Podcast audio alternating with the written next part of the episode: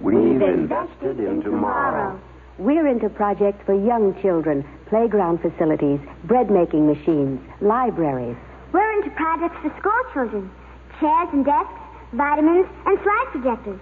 We're into productivity projects, feed pulverizers, cultivators, chickens for breeding.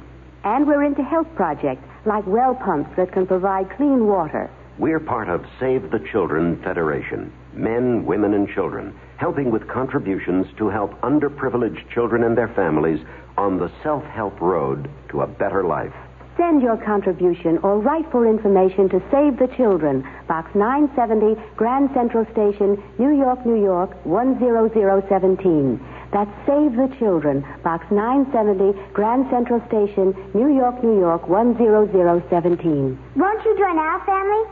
Please. The CBS Radio Mystery Theater presents.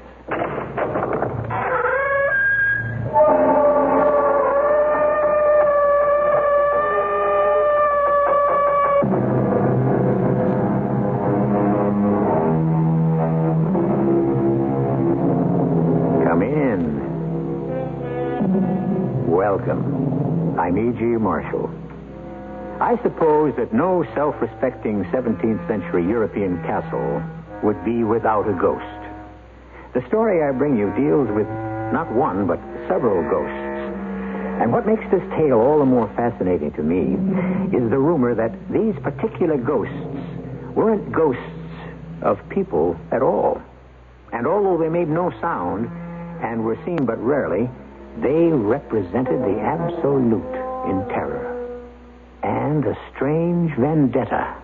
My little dog. What have you done to my dog, my lord? I believe I told you, madam, that the dog is the emblem of fidelity. There will be no more dogs at Castle Kerfol. But I have never betrayed you. You cannot punish a dumb animal for a crime you think I have committed. I will hear no more of this. Oh, but you will, my lord. Someday you will. And then, too late, my lord. You will wish this terrible deed undone.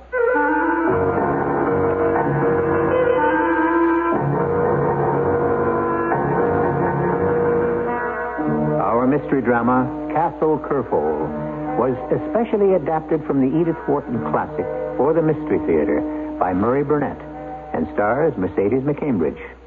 It is sponsored in part by Allstate insurance companies and Buick Motor Division. I'll be back shortly with Act One. Isn't it nice to know you're free? To see the things you want to see. To touch the heights you dare to reach. To know you're all that you can be. Based on EPA tests, Buick's midsize Century with available automatic transmission and the Buick V6 got 17 miles per gallon in the city test and 25 in the highway test. Of course, those figures are only estimates. The mileage you get may vary. But what it means is this. Buick's V6 Centuries with automatic transmission got better overall EPA mileage ratings than any other U.S. midsize with automatic transmission. Nice going, Buick.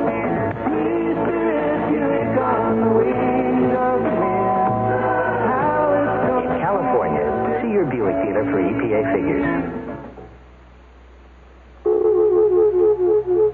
Dreams. We all seek to understand the many ways in which God reveals His Word. The book of Job says this about dreams God speaks first in one way and then in another, but no one notices. He speaks in dreams and visions that come in the night. When slumber comes on mankind and all men are asleep in bed, then it is he whispers in the ear of man, or may frighten him with fearful sights and turn him away from evil doing to save his soul from the pit. So listen to your dreams. They could guide you to new and positive directions. For your free booklet on dreams, write to the Foundation Church, 1147 First Avenue, New York, New York, 10021. That's the Foundation Church, 1147 First Avenue, New York, New York, 10021.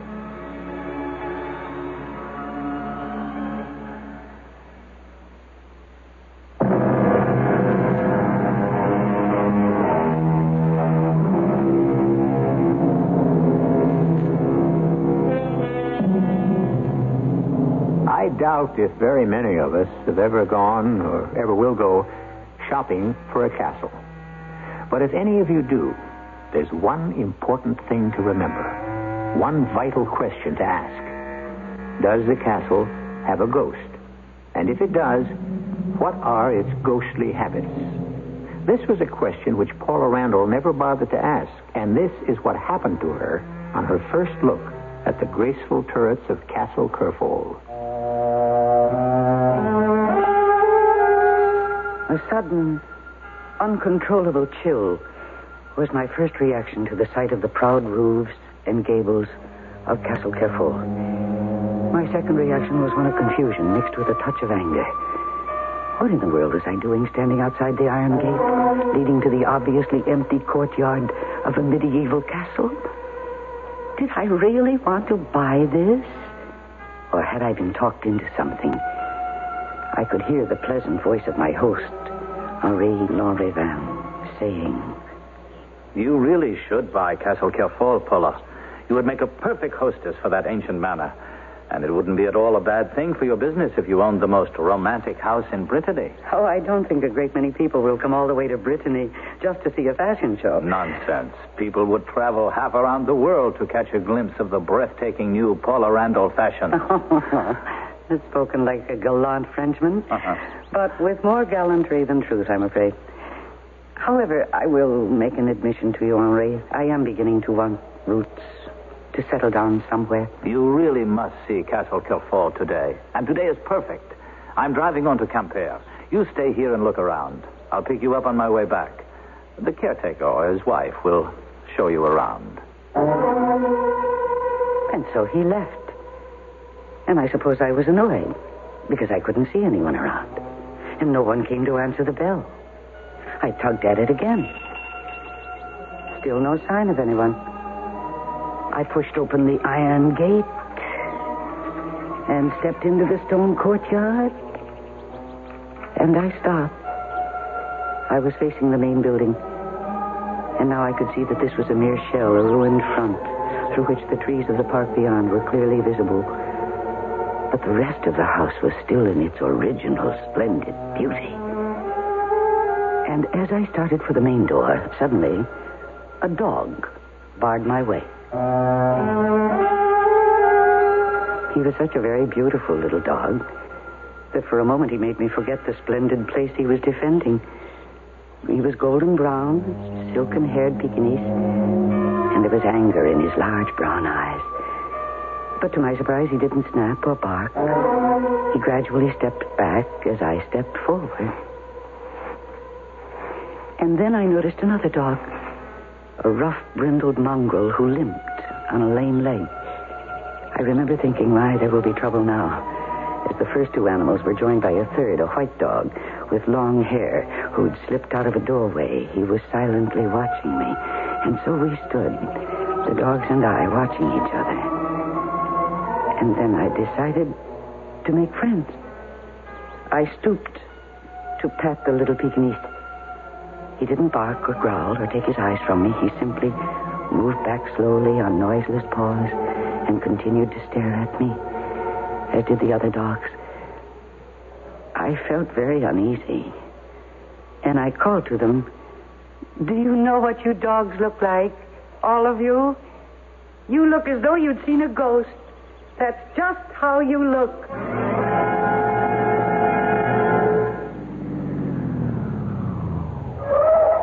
Paula, I hope you haven't been waiting here long. I thought you'd be up at the castle or with the caretaker. There are no caretakers. What? I don't understand. The family are anxious to sell the place. The caretaker or his wife should be around. What can have happened? I don't know, but I saw no one. Well, I must apologize. Never would have had you go if No, no, I... no, no apology necessary. Even if I could have gotten in, I suspect the dogs would have stopped me. What did you say about dogs? Oh, yes. There were several dogs. They seemed to have the place to themselves. Wait, you mean you actually saw them? Oh, you can't miss them. I saw nothing else. How many? I've always wondered. Ali, don't tell me you've never been to Castle Kerfol. Often, but never on this day. What day? Well, I'd quite forgotten. If I'd remembered, Paula, believe me, I never would have brought you today. There is a story that goes with Castle Kerfol, an unpleasant tale. As a matter of fact, an ancestor of mine named André Lanrivain was mixed up in it. You know, every Breton house has its ghost story. What on earth has that to do with the dogs? Uh, those dogs are the ghosts of Kerfol. Oh, come on, Henri. Oh, yes. do you expect me to believe that? I don't expect you to believe anything. But you told me you saw a lot of dogs. And I know there isn't a single dog at Castle Kerfol. At dinner that night, there was no more talk of Castle Kerfol. But after the guests had left and Henri's mother had said good night, he brought me a shabby leather-bound volume from an upper shelf in his library. Yeah. I think you should read this. What is it? Oh, you see. Uh-huh. A history of the assizes of the Duchy of Brittany, Quimper, 1702. Mm-hmm. This book was written about 100 years after the affair at Castle Kerfol. But I believe the account is taken almost literally from the judicial record. There was a trial? Yes, and a rather strange one. And my old ancestor, André de Lanrivain, figures in it. And the dogs, Henri, where do they come in? Read it. And if you should be too frightened to continue, just yell, and I shall come galloping to the rescue. I read until well past midnight, completely absorbed, caught up in this strange transcript of what took place in a courtroom over 400 years ago. But on this night, every word rang as clearly as if I were sitting there, listening to the judge, questioning the young and beautiful Anne de Cornault, the lovely young bride of the 62-year-old Baron Yves de Cornault, the master of Kerfol Castle. The prisoner must understand that if this court is to arrive at the truth, the prisoner must give us, in as much detail as she can remember, the entire history of her marriage to the Baron. I understand, Your Lordship. What is it you wish to know? The court has heard testimony from various witnesses about the first two years of your marriage to Yves de Cornault. But what puzzles me is how you and the Baron met. My father took me to the holy shrine at Locronan. We were seeking absolution, doing penance for our sins. And that was where the Baron first saw me. And And? He was smitten with me. Well, how do you know that? Because, Your Lordship, it was less than a week later that he came to my father's house with packed mules laden with gifts for my father and for me. And he asked for my hand. Now proceed, madame. Castle Kerfol was a very lonely place. And when my husband was away on his business matters, I was alone. It was my very deep sorrow that our marriage was childless, though there was never a word of reproach from my husband. In short, madame, you would have the court believe that yours was an idyllic union with never a quarrel between you? No. No, Your Lordship, we quarreled. But only over matters of small import. Perhaps madame can recreate for us one of the quarrels of small import? Yes, Your Lordship. It was after one of my husband's business trips. He came to me in the garden immediately upon his return. Well, it is suitable and pleasing to me to find my wife in her garden picking flowers. I am happy to please my lord. Oh, come, Anne. My name is Yves. And it is Yves who has brought a pretty bauble for your neck. Here, open it. Oh, it is beautiful. It's magnificent. And I thank you. Ah, you are a beautiful creature, my Anne. I missed you. Then why do you not take me with you? I should not be so lonely then. The city is no fit place for young wives. Why do you find it so irksome here at Castle Kerfol while I'm away? Oh, it isn't irksome, but I feel I am a prisoner here. I cannot even pick a flower in my garden without having a waiting woman at my heels. Wherever I go here, I am watched. You are protected and honored. From whom do I need to be protected? And I am not a queen that I need such honors. Ah, a man who has a treasure like you at home, Anne, does not leave the key in the lock when he goes abroad. And this, your lordship, was the only point of contention between us. Until. Until. I'm sorry. My apologies to the court and to your lordship. But these memories are sometimes very painful for me. When my husband returned from his following journey, he brought me a gift, the one I loved the best. It was a small brown silken Chinese dog that he'd purchased from a sailor at Bordeaux. Perhaps it was true that I loved that little dog in place of the child I never had. But Yves seemed pleased that I was so fond of Chinois. I named him that. And the little dog and I were inseparable. And one day, when I'd fallen asleep in my room with Chinois at my feet, I noticed it. What's this? What have you done with my magnificent necklace? Do I see it around the neck of a dog? Oh, Yves, I'm sorry if you're angry that I used the necklace in such a foolish fashion. Oh, well, not at all, my dear. I know how much you love Chinois, and it is a compliment to me that you place one of my presents around the other's neck. Oh, thank you, Yves. That was not the reason I woke you. I had to tell you that I was struck by your resemblance to my great grandmother, Juliane de Cornault, lying in the chapel with her feet on a little dog. Oh, You do not like the thought? well, it is somewhat uncomfortable. Still, perhaps when I am dead, you might place me beside her, also carved in marble, with my dog at my feet. You shall have your monument, if you earn it. And I swear I shall be faithful, with my little chinois at my feet. And you were not faithful. You were discovered. And you took your revenge by killing the Baron. No. No, your lordship. I have said that I am not an adulteress. I swear that I am not. Andre was my friend, my dear friend. He was a man who was not as cruel as my husband, but he was no more than a friend. Do you deny that you met him secretly the night your husband was killed? I have never denied that. Then why did you go meet him secretly at midnight if it were not to commit adultery? I went to ask him to take me away because I was certain that my husband was going to kill me.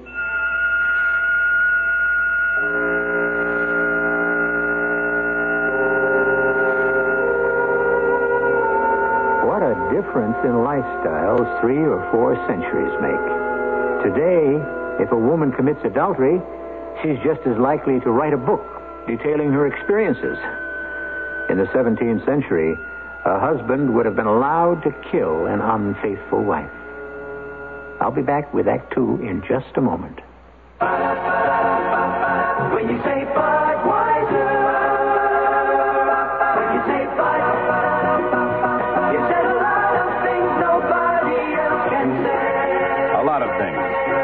choicest hops, rice, and best barley malt. The Budweiser ingredients listed proudly right there on the Budweiser label. There are less expensive ingredients, but you won't find them in Budweiser. No way. There's a lot more that goes into the brewing of Budweiser than just ingredients.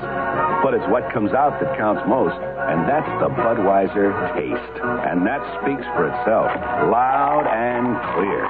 Hear it talking?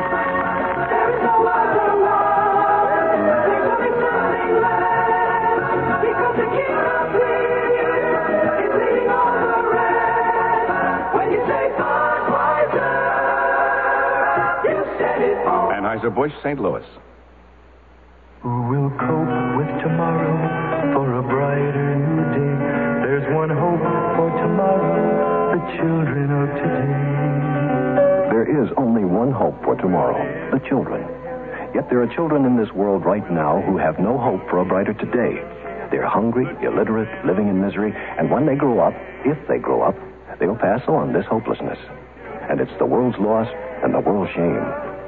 You can help children to grow up with healthy bodies and educated minds, with a zest for life that they'll pass on to their children and to our world. Won't you please send a check to Save the Children Federation, Box 970, Grand Central Station, New York 10017. That's Save the Children, Box 970, Grand Central Station, New York 10017. Think about tomorrow.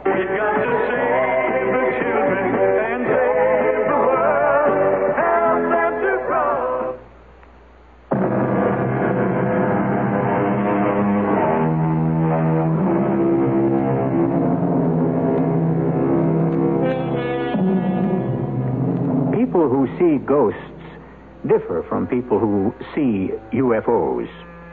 The latter can't wait to tell the world that they have seen these strange, glowing, elliptical shaped objects floating around our planet, while those who have seen ghosts are somehow reluctant to mention the fact. Of course, the lady in today's tale was thoroughly convinced that what she had seen were simply a number of dogs, not ghosts at all. But this belief was under severe strain. I had become so involved in reading the trial of Anne de Cornault, recorded so completely in the ancient and crumbling book, The History of the Assizes of the Duchy of Brittany, that I didn't even hear Henri's rapping at my door. Anne! Anne, are you all right? Oh, I'm sorry, Henri. I was lost in a courtroom 400 years ago with that poor frightened girl, Anne de Cornault. Well, how do you like my ancestor, Andre? Well, so far he's only been mentioned briefly, but really I am haunted with Anne, with the girl. I feel chilled as I read her testimony. I feel as though I were she, there in the court. Sometimes I even know what she's going to say before she says it. It, it, it, it's scary, Henri. Well, then stop reading. Oh, no. No, not a chance. Not after I saw those dogs today. You were joking, weren't you, when you said there weren't any dogs at Castle Kerfol? No, Anne, I wasn't. There are no dogs at Kerfol. After Henri left me, I returned to the book and immediately found myself back in the 17th century courtroom, so involved that I actually seemed to be living the tortured life of that poor girl, now dead some 400 years. You ask us to believe that your husband would have given you permission to journey to St. Barbe?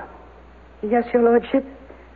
The pilgrimage was made in the company of a lady much respected by the baron, the lady his aged aunt, and I were on a journey to St. Barbe. It was a religious pilgrimage. Uh, does it not seem almost doubly sinful for a woman to meet her paramour on a religious pilgrimage? Andre de Lanrivain was never my paramour. I'd seen him once or twice at Castle Kerfol when he visited there with his father, but he never exchanged more than civil greetings with me. And thus, what he said to me at. Barbe was a shock to me and a surprise. And scandalous? No, I did not think so. We met by chance under the aspen trees as the procession was coming out of the chapel. I pity you. He said. And I was surprised because I had no thought that anybody considered me an object of pity. He said no more? Only one thing. Call me when you need me, as an ear to listen and a mouth to talk. As I've said, my husband was away a great deal. My life at Castle Kerfol was indeed lonely. My little dog Chinois was always with me, and he gave me great pleasure. But more and more I thought of the meeting with Andre de Lanrivain and of his words. And one day I decided to test him to ascertain whether he meant what he said. Of all the maids my husband had serving me, there was one I trusted more than the others, and it was she I sent with a note, certain that there would be no answer. But I was wrong, and he was waiting in the copse near the edge of the forest, as his note said he would be. Milady, you came after all. It was I who sent for you, and you thought I would not be here. I dared not hope. Andre, I feel you have no life at all with the Baron. Your, your gentleness and beauty is not for him. Where are you going? No, I see now. It was not only foolish, but it was wrong of me to have come. Please, milady, don't go. Just tell me what you want from me, and you shall have it. There must never be a discussion of my husband. He shall not be mentioned. Agreed. That is a beautiful little dog you have in your arms. Yes, I love him very much. He was a gift from the Baron, I see. which was very thoughtful. But much as I love my little chinois, I admit to loneliness. I long to hear a human voice other than my maid's. If my voice will help, you shall hear it as often as you wish. And uh, how often did you meet? Twice more, Your Lordship, and each time very briefly. And your husband knew nothing of these meetings? I have reason to believe he did not. You see, at the time of our second meeting, I had already realized that we must put an end to it. But there must be a reason. Surely I deserve at least that from you, Anne. Some reason why we should no longer meet. Because I do not wish it. If there's one thing I know, it's that you have enjoyed our conversations as much as I. Perhaps more. You've told me so. No, never. Well, perhaps not in so many words. But I can tell. By the flush on your cheek, the spark that kindles in your eyes when I tell you of Paris and other cities I've no, seen. no, no. No. What you have just said is reason enough why we must no longer meet. I find myself looking forward to it too much. I know it will be like a drug to me. And the more meetings we have, the more I shall want. I must stop now while I can. But we have done nothing wrong. Committed no sin in the eyes of the Lord. Thank you, Andre, for the moments of light you have given me. I shall always be grateful. But we can meet no more. But you did. And why? What changed your mind? A message from him, Your Lordship, saying that he was going away for a long, long time, and he asked for only one farewell meeting. If I knew you would come to bid me farewell whenever I leave the country, then I should try to leave every day. Andre, where are you going? When do you leave? I go to the British Isles on some business, which is not without peril. I shall be away for six or seven months. Would you not give me some keepsake?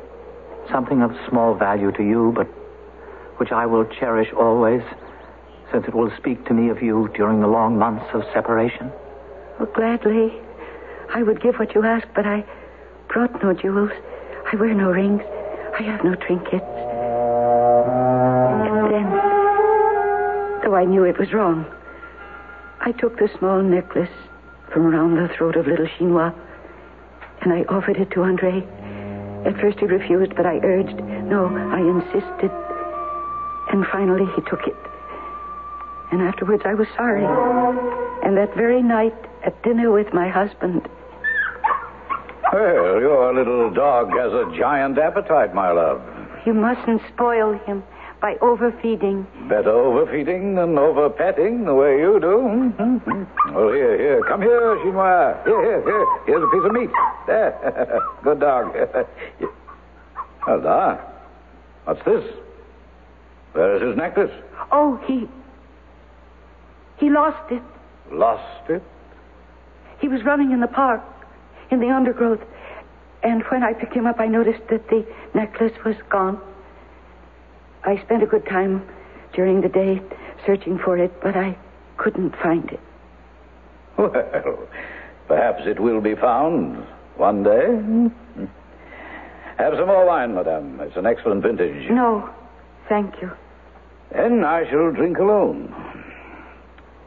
Are you uh, interested in hearing about my day in Rennes? If my lord will excuse me, I have a slight headache. I should like to retire. Of course, of course. I have my bottle for company, and you. when you get to your room, you will have your little dog.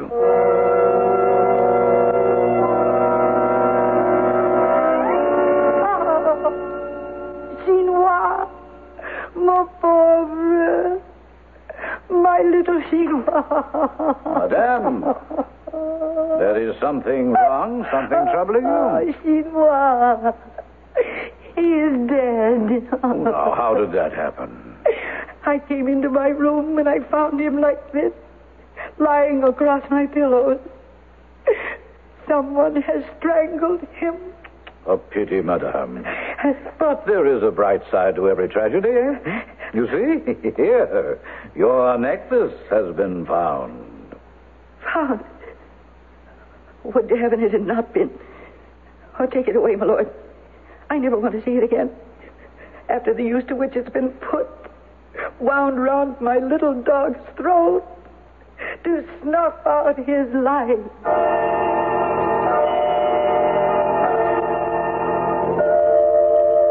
Madam, I'm displeased that you smile so little. I'm sorry, my lord. I shall try. No, no, no, nonsense. I have arranged for some entertainment at Castle Kerfol when I go next to Quimper on business. Entertainment, I think, that will please you. That is very kind of you, my lord. You hold so selfish of me. I would like to see some small measure of life appear in a wife who is at least 40 years younger than I am. Yes, my lord. And so for two days, while I am at Quimper, I have given the gypsies permission to come here. And in return, they promise to put on some entertainments for you. Let us hope, madame, they serve to put you in better spirits.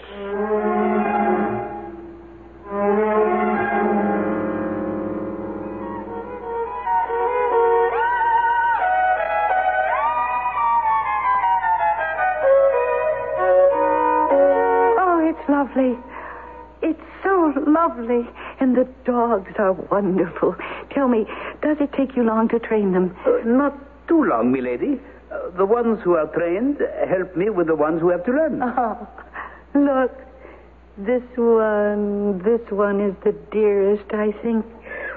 Am I mistaken? Or does he have one blue and one brown eye? milady has a sharp eye, Uh, and he seems to like you. Yes. Would you. I mean, would it be much trouble for you to train another dog if. Milady wants to buy the little dog, of course. For three golden coins, you may have the dog. Oh, thank you very much. I'll have one of my maids get you the coins.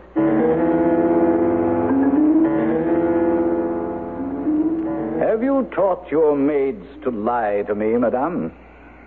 I cannot understand your question, my lord. When I returned to Castle Kerfol this evening, they told me you enjoyed the gypsy entertainment I arranged for you. That you were gay and bright with laughter. And yet for me, there's only silence. I am sorry, my lord. Do I have my lord's permission to go to my room? Very well.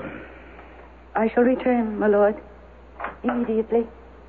I hope in a more cheerful disposition than heretofore. Oh, no. No, what is it? Oh, What has alarmed you? oh, it's my little dog. He... Oh, yes. I see he has been strangled. It would seem, madame, that you have bad luck with your pets.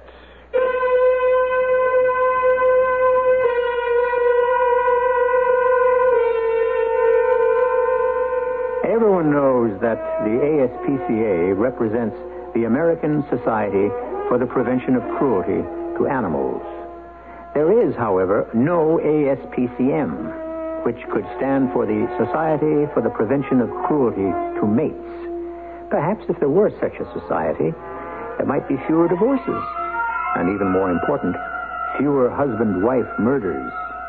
We'll be back with Act Three in just a moment. Allstate asks, do you own a small business? Go over these questions with your present group health and life insurance agent. If your agent doesn't say yes to every one, then Talk to the good hands people. First question. Does your present basic medical expense insurance pay the very first dollar? Or that means you pay no deductible. For expenses such as surgery, room and board, x-ray and lab, and in-hospital doctor fees? If not, Talk to the good hands people. does your present plan provide coverage for maternity expenses? If not, Talk to the good hands people. You're in good hands with Allstate. See your Allstate agent to find out what an Allstate plan costs, what is and isn't covered, including benefit reductions and terms under which insurance continues in force. Allstate Insurance Companies, available in most states to businesses that qualify. Share a ride with a friend. Share a smile when you're round the bend. Let somebody brighten up your day. Share a ride with a friend. Drive together and the time you spend will speed along as you go your way. Double up every morning. Double up going home at night. Double up every day. It's a better way. We're gonna have more fun together. Talking about the latest style. We've passed Talking about the game last night. A guy made a play that was out of sight. It's nice to talk to someone going home. Double up every morning. Double up going home. Double up every day. It's a better way. We're gonna have more fun together. Driving alone. A public service of this station, U.S. Department of Transportation, and the Advertising Council.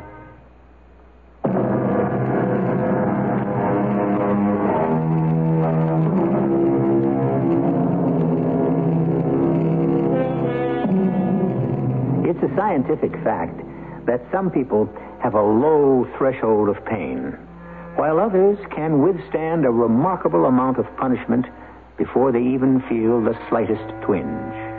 It would seem to me only logical that some people would be more sensitive to the influences and specters of the past and would find themselves powerfully affected by merely hearing or reading about past events.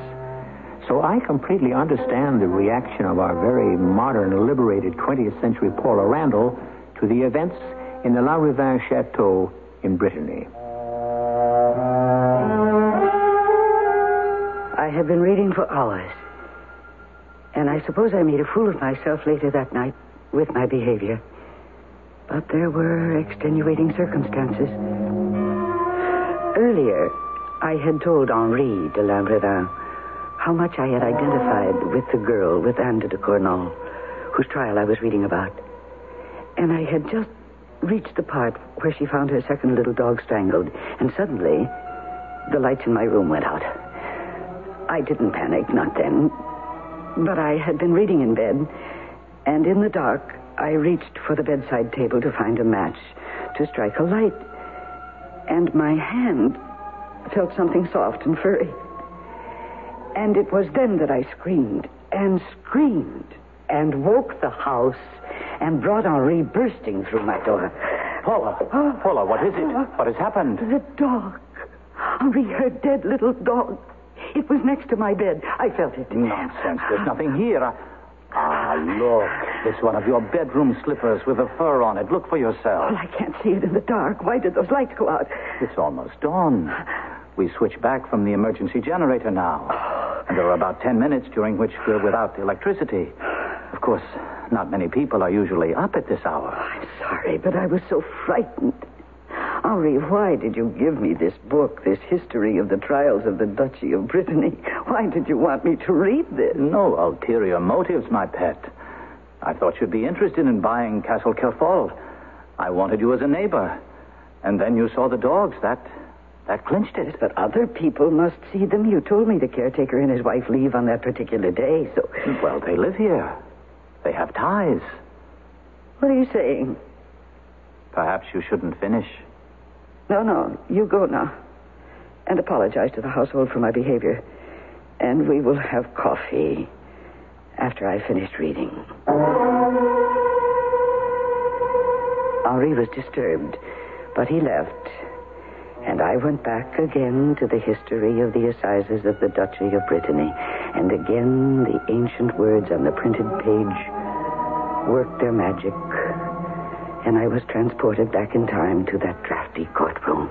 And uh, did it not occur to you to confront your husband and ask him if he was indeed responsible for killing the dogs? And if so, what were his reasons? I felt that would be useless. Why useless? You did not know the Baron, Your Lordship. I hoped that by my telling this story, you would come to know something of the mind of a man who could kill innocent animals simply because he imagined that his name had been dishonored. We have only your word that it was his imagination. And the word of Andre de Lanrivain. Who may have been your accomplice. Finish your testimony. There's little more to tell. I suffered in my loneliness, and the winter wore on. And then the gypsies returned. But Milady has not bought anything. Nothing at all. No, I'm not in the mood for buying. Not even for buying happiness? No one can buy happiness. Eh, to the gypsy, many things are possible that are not known by you, madame. Take, for instance, this pear-shaped pendant. This is a most remarkable trinket, milady. Yes, it looks very nice. This pendant can tell the future and bring happiness. Oh, nonsense. Of course. But uh, the trinket is pretty and an exceptional bargain. For you, milady, this will be only two livres. No, I am not interested. Look, it is so cunningly contrived. See, it opens. A cunning contrivance. And Wait, wait, wait, wait, it's wait. yours. Wait a moment. Wasn't there a piece of paper in it? It is yours, milady. You will not regret it. No, that paper. I saw it. It had the Lanrivain seal. I uh, did not notice. Uh, no, milady, I should not open it here. Uh, the privacy of your chamber would be more suitable. My dear lady, I have returned. I must see you. I will be at the side door of the castle after midnight. The Baron has told me he is staying the night in Rennes. Andre. Yes. I have returned, madam, Oh, no. and I would like your presence at supper. Oh, good Lord. What am I to do now? It is a pleasant surprise to find you back tonight, my husband. I gather your business in Rennes went so well that you could return so soon. It went as I expected. Milord, tell me some of the interesting things that happened to you in Rennes. Madame, I find your prattle boring, and this evening it is I who have the headache. I also feel feverish. Is there something I can do? A poultice, perhaps? You can keep quiet. Good night, madame. I trust you sleep well, with nothing to disturb pleasant dreams. And so, your lordship, I returned to my room, terrified. I was certain that in some way my husband had found out about Andre, and that he would be there waiting at the side door, and that he would kill Andre and me. I waited in my room, but then I opened my door and stole along the passage and listened at my husband's door. I could hear him breathing heavily and with difficulty, but I was still fearful. And I went back to my room and I waited until the moon had set through the trees of the park. And then I went back again and listened at the door to my husband's room. He still seemed to be asleep. I had only two thoughts to get down the stairs silently, to get to the door, to unbolt it, and warn Andre, tell him that I wished him to take me away. I reached the door and unbolted it and opened it. Anne, I must tell you. Andre, you must go. He has come back. I think because he knew that you were coming. Please go. Go now. But, Anne, I I- want to go away with you, but not now. Go, go now.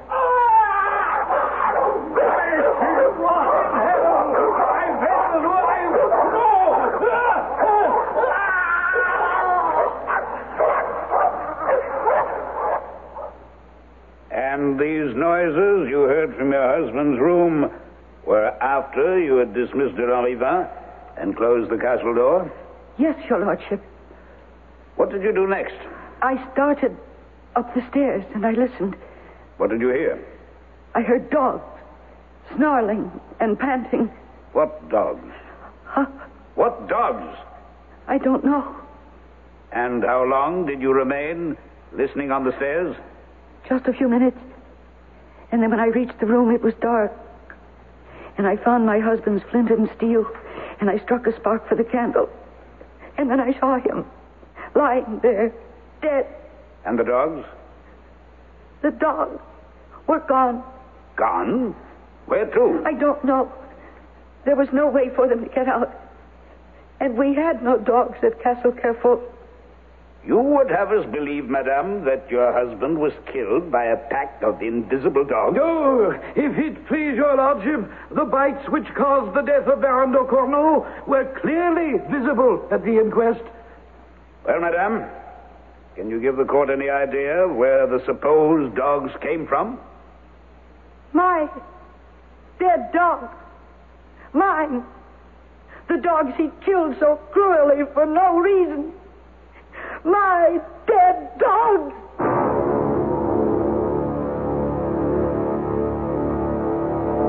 A 20th century sun was brightening every corner of my room when I'd finished and put down the history of the trial of Anne de Cornault. And I sat there thinking I was emotionally drained when Henri de Lanrivain knocked at my door. Yes, come in. Ah, you look beautiful.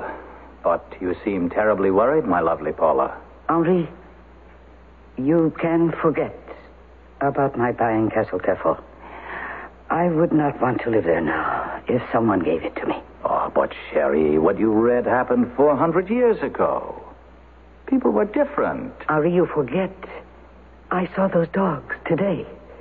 I knew nothing of all this, and yet I saw those dogs today. Do you think I could even consider living there, knowing what happened to that poor girl, Anne de Cornault? Well, as a matter of fact, Paula, you realize she got off quite easily for a woman accused of murder in those days. Easily. She was paroled to the de Cornault family.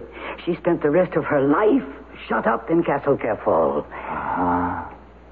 This has really gotten under your skin.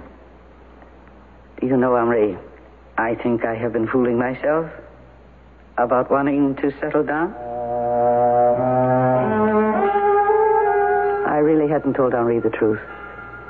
I'd told him only half the truth. I saw the dogs at Castle Kerfol.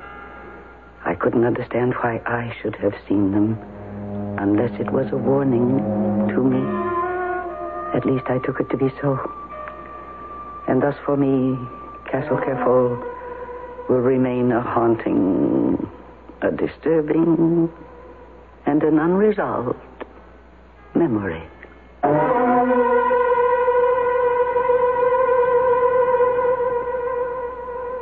I was impressed with this story of Castle Kerfol and the dogs and told it to a psychiatrist friend of mine. When I finished, he smiled the smile of a man with all the answers and said, It's amazing to what lengths a woman will go to avoid facing up to the fact that she's really afraid of marriage. He believed that. Do you? I'll be back shortly. If two bits equal one quarter, how much are 12 bits worth? Well, at your True Value hardware store, they're worth $3.97. Hi, Pat Summerall here to explain. The 12 bits are part of a Century 13 piece drill bit set that you can get right now at your True Value hardware store. It's a perfect gift to yourself, particularly if you've got a power drill for Christmas. These 12 high speed bits will drill holes from 1 16th of an inch to 1 quarter of an inch in wood, metal, and other materials. And this set gives you something a lot of drill bit sets don't include a center punch, the accurate way to start any hole. That's 13 pieces in all. They come in a folding case. Each bit fits in a slot marked with its size, so you never have to guess which bit is the size you want. Two bits may equal one quarter, but at your True Value hardware store, 12 bits are worth 3.97. Get the Century 13-piece drill bit set at your participating True Value hardware store. Just remember, look under hardware in the yellow pages.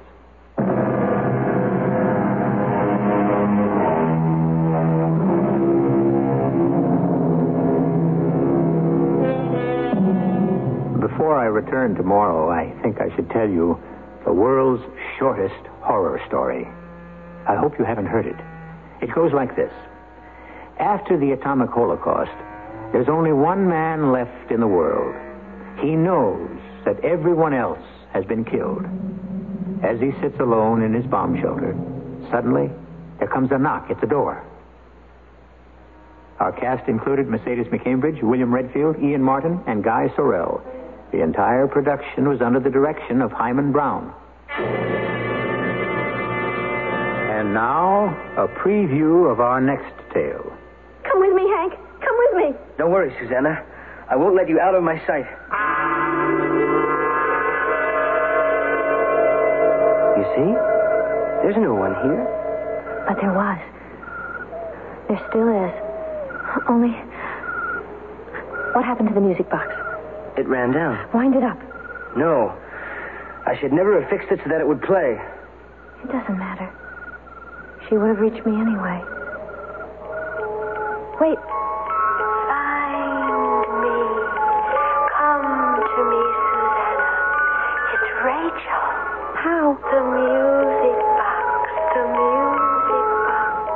Was she just talking to you? The ghost? Yes. It was Rachel. Radio Mystery Theater was sponsored in part by Anheuser-Busch Incorporated, Brewers of Budweiser, and True Value Hardware Stores. This is E.G. Marshall inviting you to return to our Mystery Theater for another adventure in the macabre. Until next time, pleasant dreams.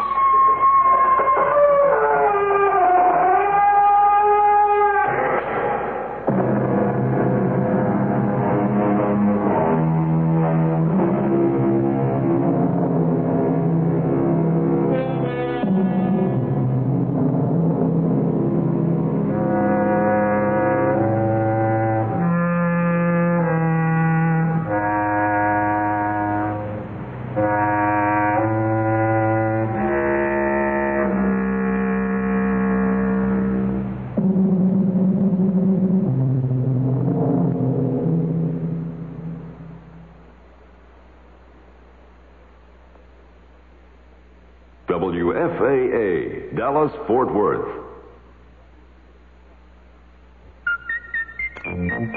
Happy birthday, America.